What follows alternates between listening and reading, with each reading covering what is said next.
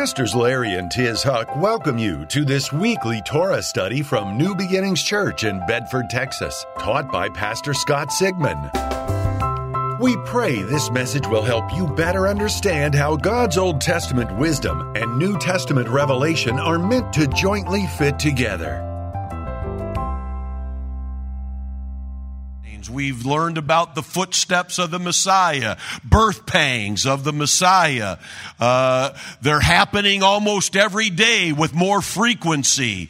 And uh, uh, we know that the closer that we get to the birth of something, that the birth pangs, the contractions get closer and closer and closer. You can't go through a, a day without, that's a sign.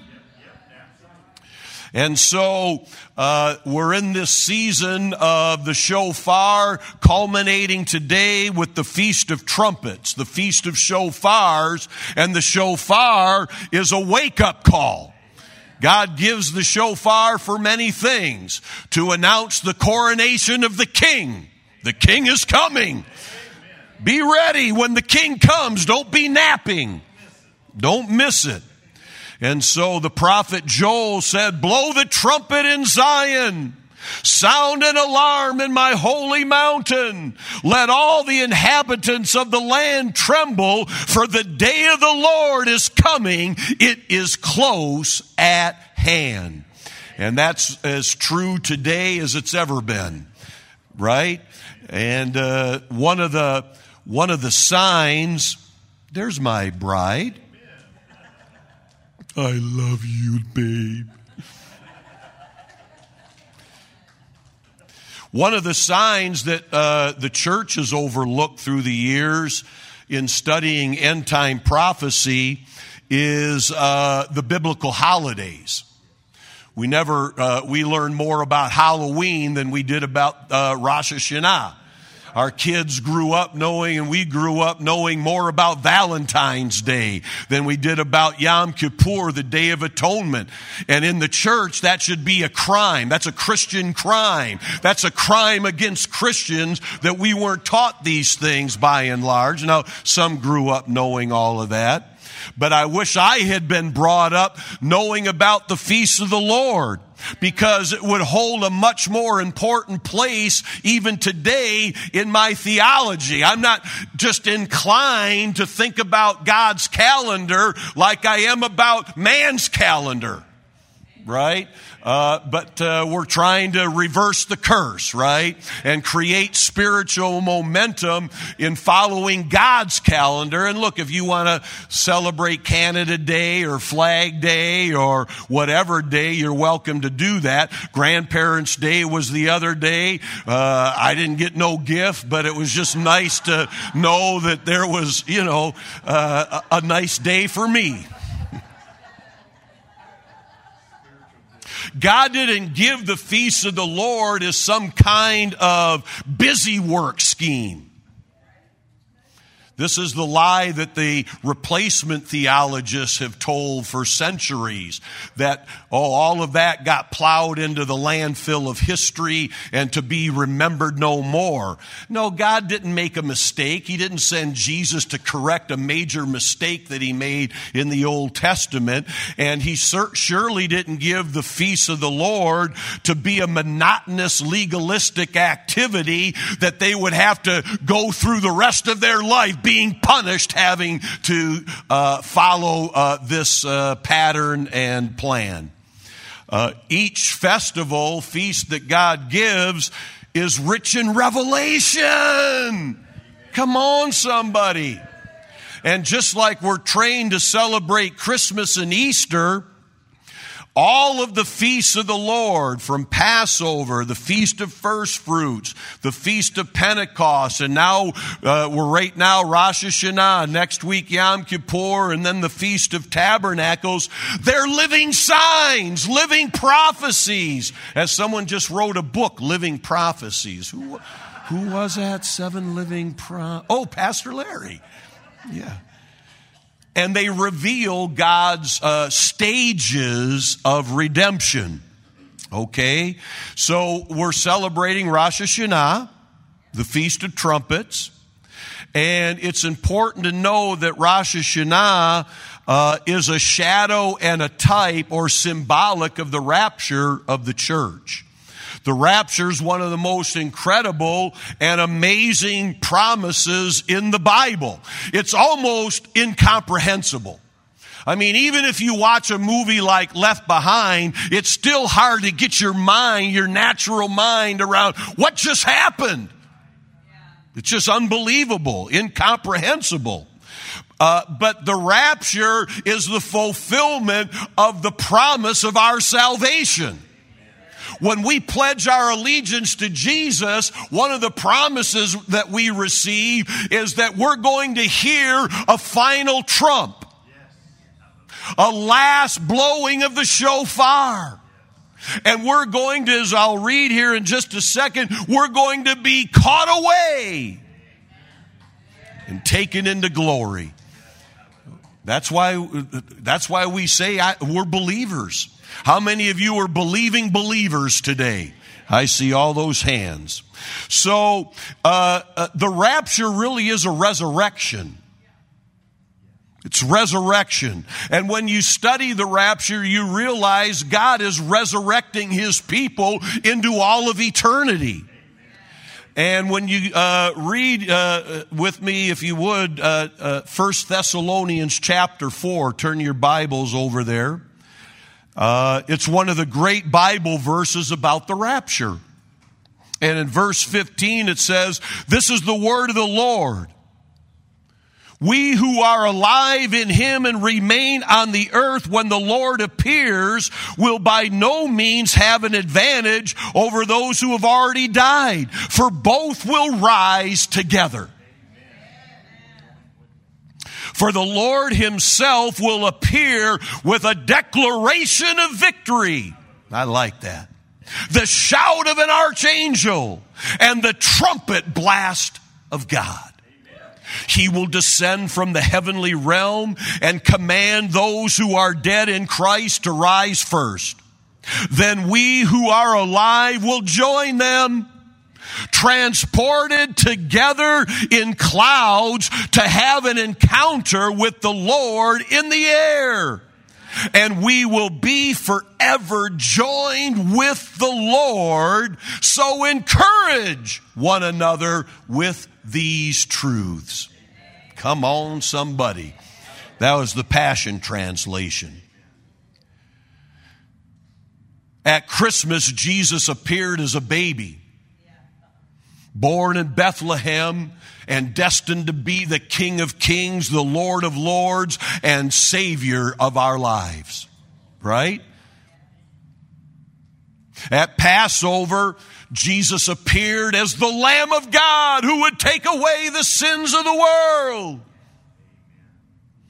And each holiday reveals certain things. The Feast of Trumpets is the story of the appearing of the Lord at the end of the age. And it's also the story of people like you and I, believing believers, people of God who will enter into their eternal destiny. And that's a tough one to get our minds around eternity. We're living in eternity now, but there's a dimension of eternity that we can't even comprehend how good it will be.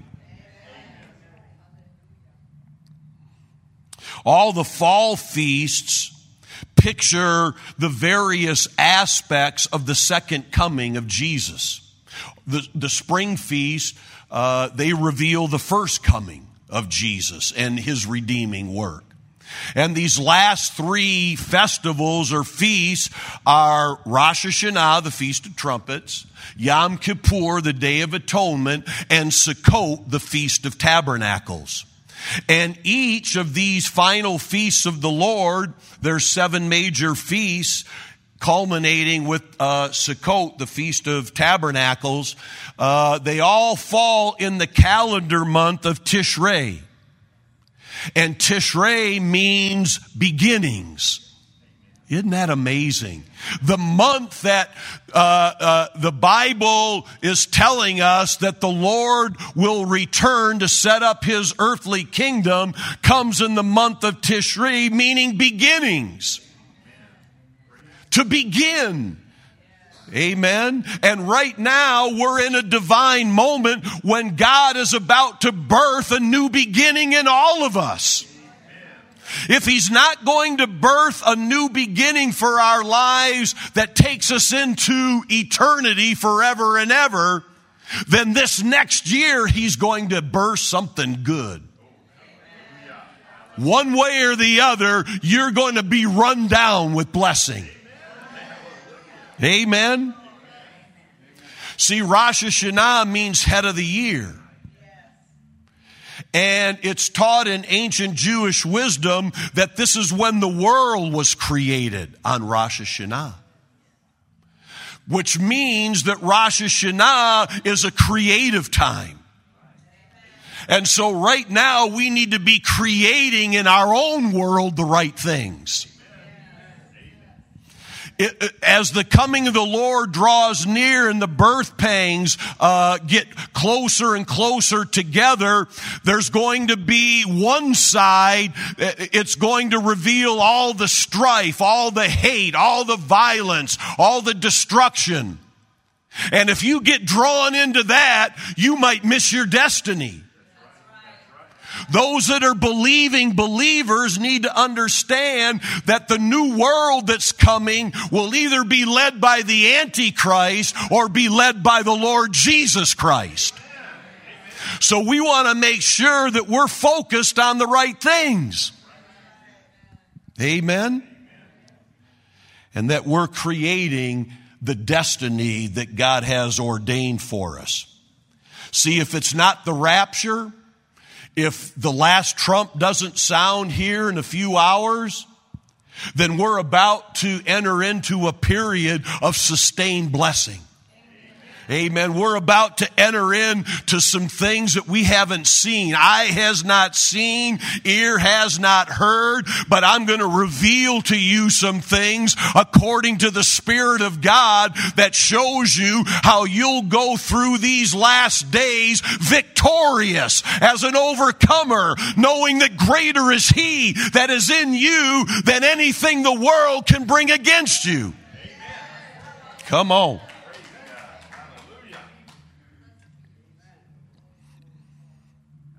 And so the Feast of Tabernacles, or excuse me, the Feast of Trumpets reminds us that we need to stir this up in our spirit and soul.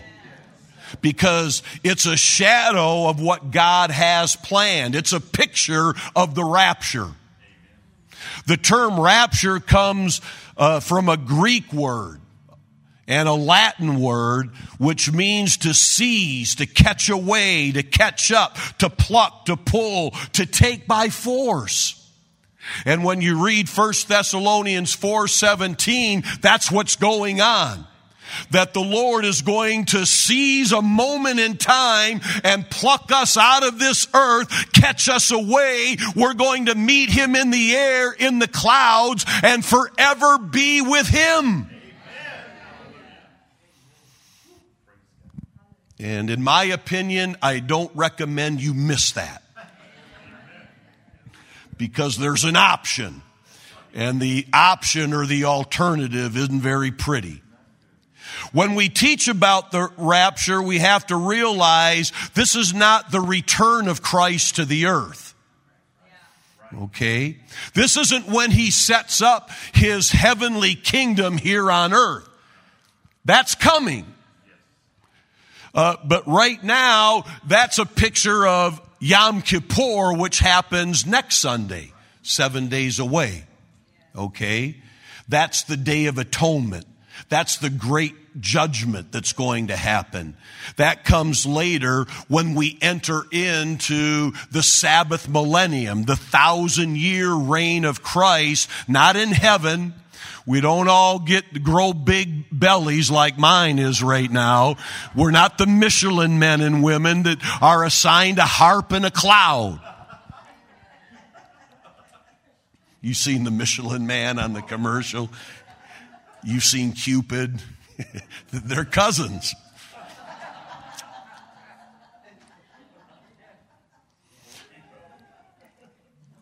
So the rapture can be seen as two stages of the second coming. The first stage of two stages. After the rapture happens, there uh, will be it with the Lord for seven years. All right, so all the believers from Adam until when this catching away happens, any and all believers are going to be carried away with the Lord into heaven, going all the way back to Adam. Yeah, Adam and Eve will be in heaven.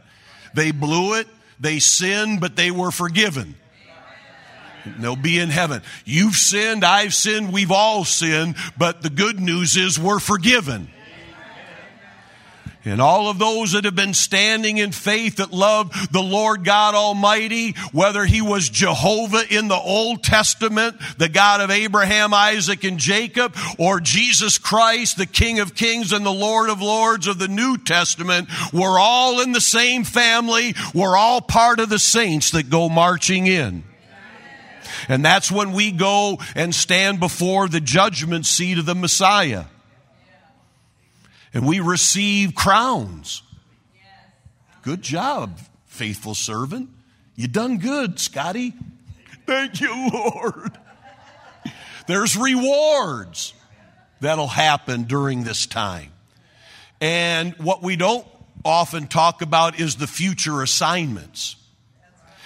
Because in seven years after the seven year tribulation, we come back with Jesus Christ, part of the army of God, and we set up a thousand year reign of Christ here on earth where you and I rule and reign. So we'll have assignments. Not the cloud and the harp thing, right? There may, I don't know how all the government will be structured, but there'll probably be uh, rulers over a few and rulers over many.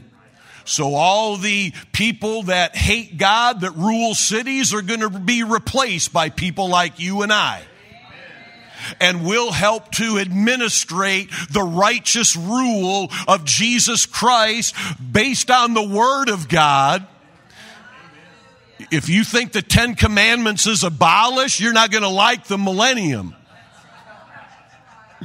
All the pastors and preachers that say that the Ten Commandments are, are a waste of time. Wrong, wrong, wrong, wrong, wrong. You're not going to like the millennium and you'll probably be the one that everybody will get, see getting rebuked and that's why there's tears in heaven. Oh my gosh, did I handle that bad? He'll wipe away the tears and then we'll all go on into eternity feeling good about ourselves. But it is a judgment seat. And we'll get our assignments. And as part of it, and there's debate on this, some people will say that the marriage supper of the Lamb comes later. Some teach it comes right now during this seven year period. Uh, I'm open. I've always believed it's during the seven years following the rapture. Those that are left behind go through a seven year tribulation. And this is God's judgment. God is actually enforcing His power and authority to take uh, the world back into his hands. He's the, the righteous. So, so it's a form of jubilee where everything is being returned to the rightful owner. And the world doesn't like that. The devil doesn't like that. All of the devil's lieutenants don't like the idea that they're losing power. And they'll do anything to keep their power through deception and lies and tricks and, and just trying to pull the wool over people's eyes that my way is better. No, the devil's way is never better. Don't fall for the lie that you can live like the devil and still make heaven your home. But during that seven year tribulation, this is the Antichrist, the mark of the beast, 666, and all of that one world counterfeit stuff, one world religion, one world government, one world economy. All of that is building even now. You see the signs happening even now.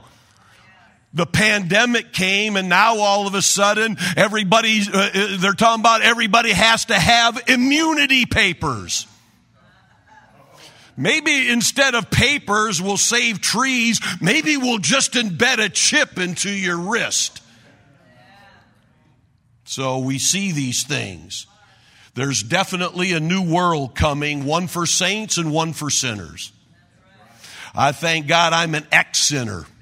I've been redeemed by the blood of the Lamb. I'm not perfect. I've got a pool in my backyard. I can't walk on water.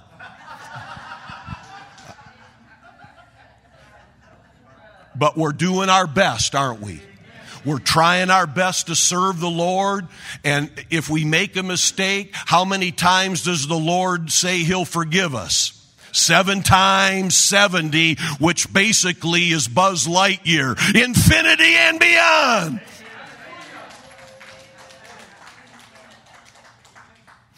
So the closer we get to the coming of Jesus, the easier it's going to uh, be to know which side you're on. You're going to be able to look out there and realize, oh, that message from that person comes from a, a voice I do not know. I'm a sheep in the Lord's pasture and I am not going to follow the voice of a stranger. You'll know that. That's why you have the Holy Ghost. You thought it was just so you could fall down at the altar. But now that there's social distancing and there's no falling down at the altar, you better advance the story a little bit. The Holy Spirit is to teach us and guide us and show us things to come. It's not just so we can say yabba dabba doo, mama brother Honda. Say that fast enough and you got it.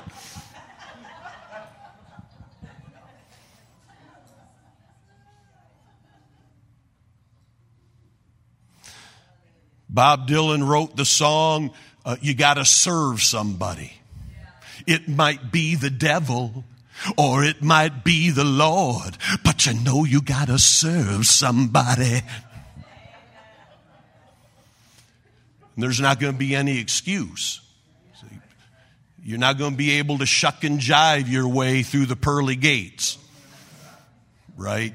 You might pull the wool over my eyes. You might pull the wool over your family and friends, but God knows everything. He knows what's going on.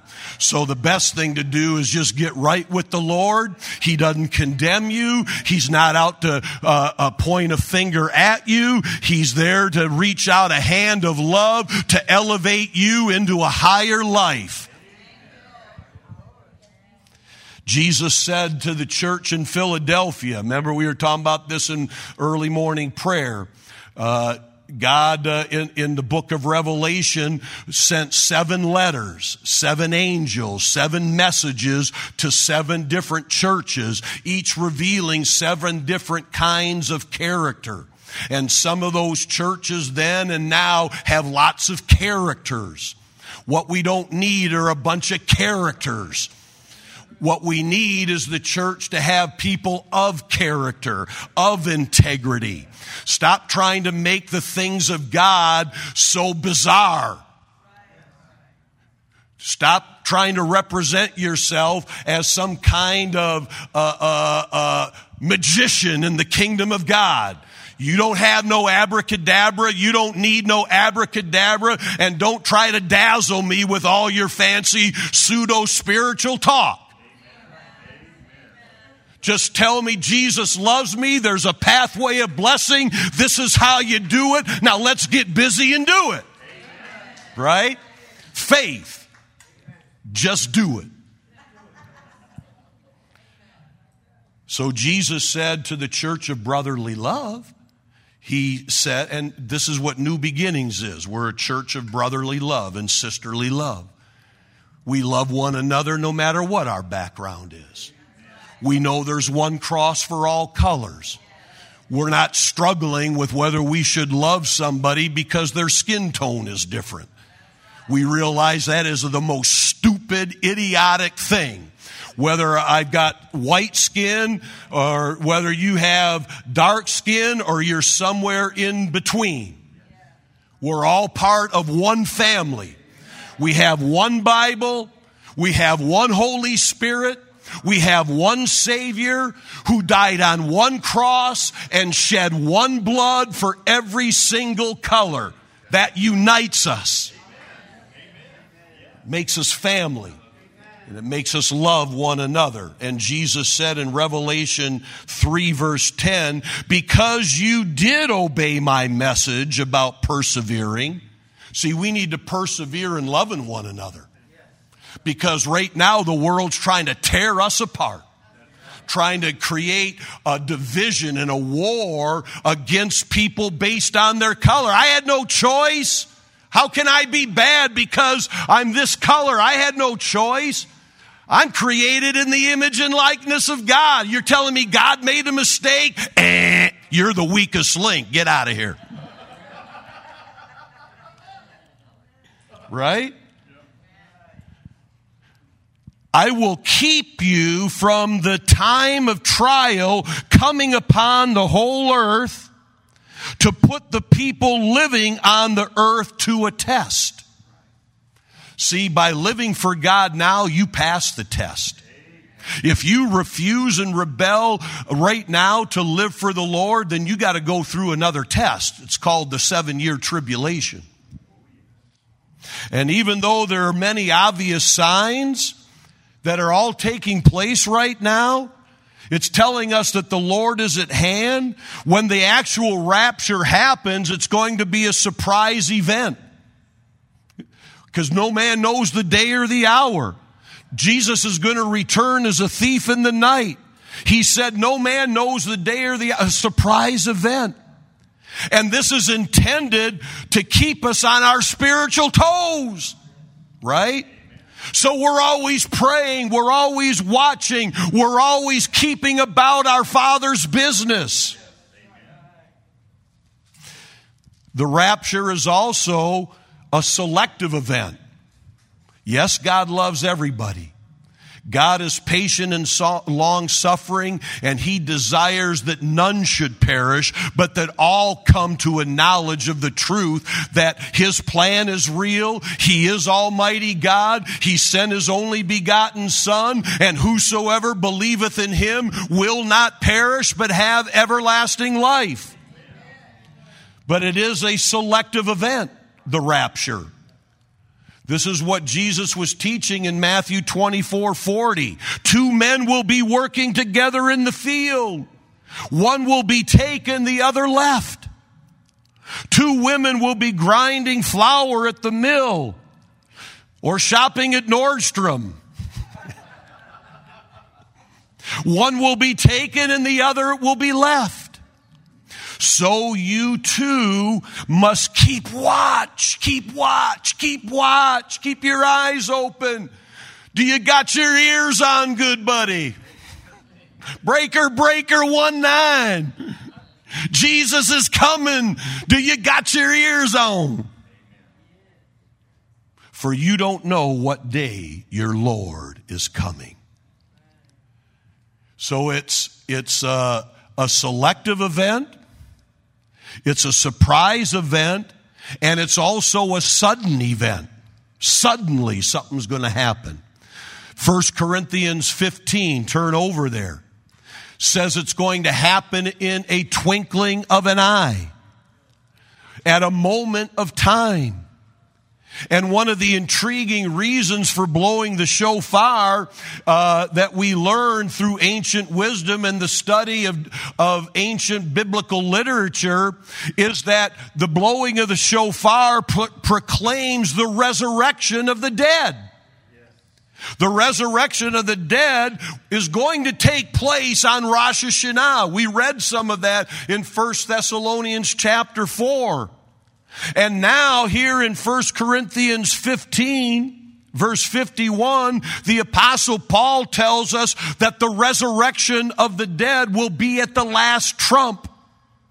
The trumpets will sound. That's a sign. I mean, how on earth can you have people in government named trumpets? And at the same time, we're talking about Jesus is coming like any day now. In Dallas, we call that a clue. First Corinthians. Listen, and I'm going to tell you a divine mystery. Not all of us will die, but we will all be transformed. It will happen in an instant, in the twinkling of his eye. For when the last trumpet is sounded, the dead will come back to life. We will be indestructible and we will be transformed. For we will discard our mortal clothes and slip into a body that is imperishable. Man, that's hard to understand, but it's going to happen. God said it, that settles it. What is mortal now will be exchanged for immortality. Hallelujah. That's our destiny. And when that which is immortal puts on immortality, and what now decays is exchanged for what will never decay, then the scripture will be fulfilled that says death is swallowed up by a triumphant victory. Come on, somebody. And all of this is about to happen.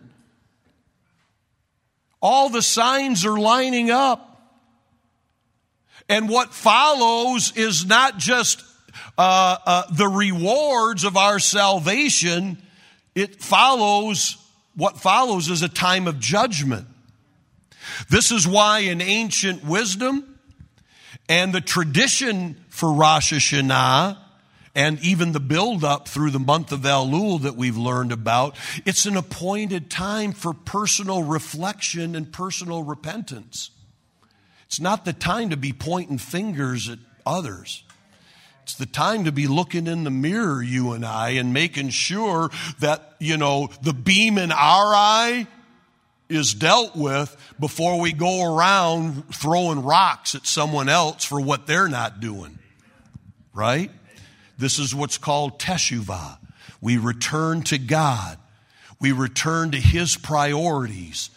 We, we do our best to start reflecting the nature and the attributes of God. And we look at ours and say, Am I falling short in this way or that way? Am I hiding something? Do I need to make amends to somebody and, and kind of clear the air and, and put out the peace branch, the olive branch, and so we can move on from bitterness or uh, a feeling, the wrong feelings of being mad and being hateful and wanting revenge and, and wanting to, I'll show them when I get my chance. No, no, no, no, no. That's not the life of a believer. Right? Say amen. amen. Amen. The Torah portion that's always read on Shabbat before Rosh Hashanah begins in Deuteronomy 29, Nitzavim. And in Deuteronomy 29 9, it says, Today you are standing, all of you, before Adonai your God. Your heads, your tribes, your leaders, and your officers, all the men of Israel. And what's so fascinating and why we're talking about this is that there's some strands of Jewish teaching that suggest that this passage and the word today is alluding to Rosh Hashanah. That all people are going to stand before the Lord one day. And it's a description of a heavenly courtroom scene. When you go back into literature, you find out they liken this to a heavenly courtroom scene. And ancient wisdom connects the day of judgment even with another book, the book of Job. And if you go into Job, uh, chapter 1 verse 6 it says and it came to pass on that day that the angels came to present themselves before the almighty and satan also came with them And this word, the day, that day in Job is the same Hebrew word as it is in Deuteronomy 29, and it refers to Rosh Hashanah. If you go back to an early translation of the scripture called the Targum, it's an ancient Aramaic translation, uh, and the book of Job, it goes so far as to write in that translation, and it came to pass on the day of judgment of Rosh Hashanah. Wow. So when I read, I, I got to see what are the Christian commentators, and indeed they say the same thing. So not only do our Jewish brothers teach about judgment on Rosh Hashanah, so do many of the Christian commentators. You go into the Matthew Henrys and the Adam Clarkes and the Barnes commentaries, you'll uh, research this day is when the sons of God on a set, this is right out of their commentary, on a set or appointed day came to stand before God to give an account of what they had done and to receive further orders in regards to what they were to do. That's all coming. Now, the good news for you and I is we've been about our Father's business. And there's not going to be tears in heaven for you and I because we're going to hear the words, Well done, thou good and faithful servant. I don't want to be the guy, but Lord, Lord, didn't I do this stuff in your name and I don't know you? I don't want to hear that. So I better examine myself and reflect on my behavior, my attitudes, my conduct, how I'm living my life so that I don't get caught hearing the wrong thing. Depart from me, I didn't know you. Or well done, thou good and faithful servant. It's judgment day. It's for real. It's going to happen.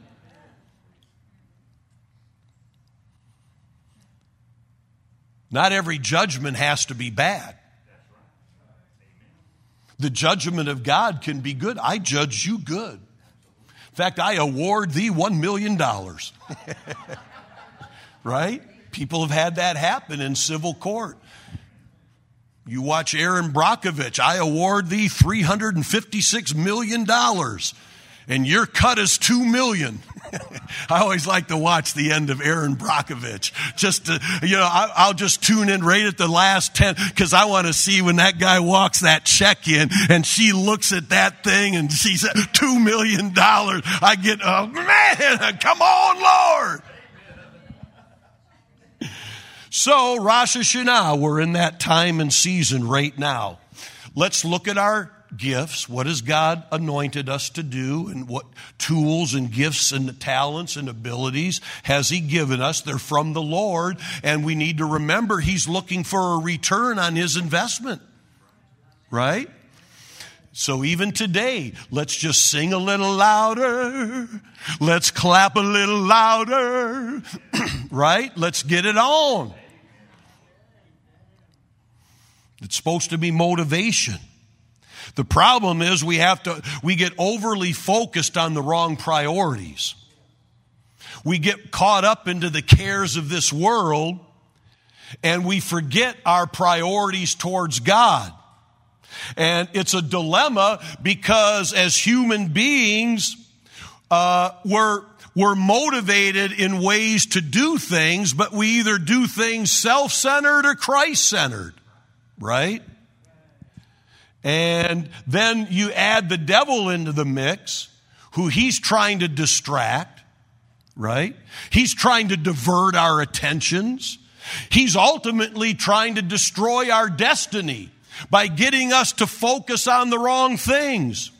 So this is why God gives us advance notice of what's coming so that we're not ca- caught unaware. I pray that the thief in the night idea doesn't apply to me. I don't want the thief in the night idea to apply to me, whether it's my real home or my heavenly home, my earthly home or heavenly home. I want to catch the thief trying to do his dirty deeds before he strikes. Right? Matthew 16, 27 says the Son of Man will come with all his angels in the glory of his Father and will judge and reward all people according to their deeds. Matthew 16, 27. Revelation 1 7 says, Look, he comes with the clouds of heaven, and everyone will see him, even those who pierced him. And all the nations of the world will mourn for him, realizing their sin and guilt and anticipating the coming wrath. From the Amplified. Now, we're not going to have time to get into this because we got to wrap things up, but I was going to get into a little bit about there's already been two raptures to happen. And they're a shadow and a type of the final rapture. The first rapture was Enoch, Hanok, in Hebrew, Enoch. In Genesis 5:24, Hanok walked with God and then he wasn't there because God took him. And then Hebrews 11 talks about uh, uh, he was taken because he lived a life well pleasing to God. And Enoch represents people like you and I that are faithfully waiting and watching and praying and serving the Lord. Come on. That's what pleases the Lord. Enoch's very name means dedicated. Hanok, dedicated. How many of you are dedicated to serving the Lord no matter if it's heaven or high water or hell and high water? Me and my family, we're going to serve the Lord. Raise your hand if you're in. I see that hand, that hand, that hand. And most people don't know that Enoch's uh, Enoch was Noah's great grandfather. And Jesus said that the coming uh, his coming will be like in the days of Noah. In the days of Noah, people ignored all the preaching, all the preachers, all the signs, all the warnings. The great flood is a shadow of the great tribulation. And whether willfully or ignorantly, people ignored God's signs. And, but, eh, but Noah and his family were saved. But guess what? They went through the, the, the sign, the symbolic uh, tribulation time, even though they were saved going through it. I'd rather be like Enoch, who was raptured before the flood. Right? There's a reason God raptured him to give us a picture that before the flood comes, I'm going to take you out of here so you don't go through the judgment and wrath of God. The second rapture was Elijah. The Chariots of Fire. That's just not a cool movie that won an Academy Award. It actually happened in 2 Kings 2. And God sent uh, a chariot of fire, and Elijah got in that chariot of fire and was taken to heaven in a whirlwind. And what's so amazing is that we haven't seen the last of Elijah. Because Malachi 4 says, at the time of the great and dreadful day of the coming of the Lord, I will send to you Elijah. So Elijah's not done. And if we had time, we'd get into Revelation 11 that talks about the two witnesses that, that prophesy against the Antichrist and bring signs and wonders and miracles to counteract what the devil is doing. And people during the tribulation will see these two witnesses and the 144,000 Jewish saints of God that are preaching the gospel as well. And there'll be a counter to what the Antichrist and the false prophet are doing so that people can be saved even during the tribulation. Many that are saved in the tribulation will become martyrs because of uh, what we know about the tribulation. That's Rev- Revelation 11. So, right now, while there's still time, check your uh, uh, news feed on your smartphone and see if the, ra- the rapture started in Israel and it's working its way to America. Far as I can tell, there's still time. So we need to be like Enoch and live a life well pleasing to the Lord. We need to be like Elijah and stand against the Ahabs and Jezebels of our time. We need to bind the darkness. We need to loosen the power of God. We need to pray for revival. We need to avoid getting all caught up into the hate and the strife and the division. And we need to be like the church at Philadelphia and we need to come together in brotherly love. Can you say amen? If you believe that today. Give the Lord a big hand clap. Happy New Year. Happy Rosh Hashanah. Together we're going to occupy until Jesus comes.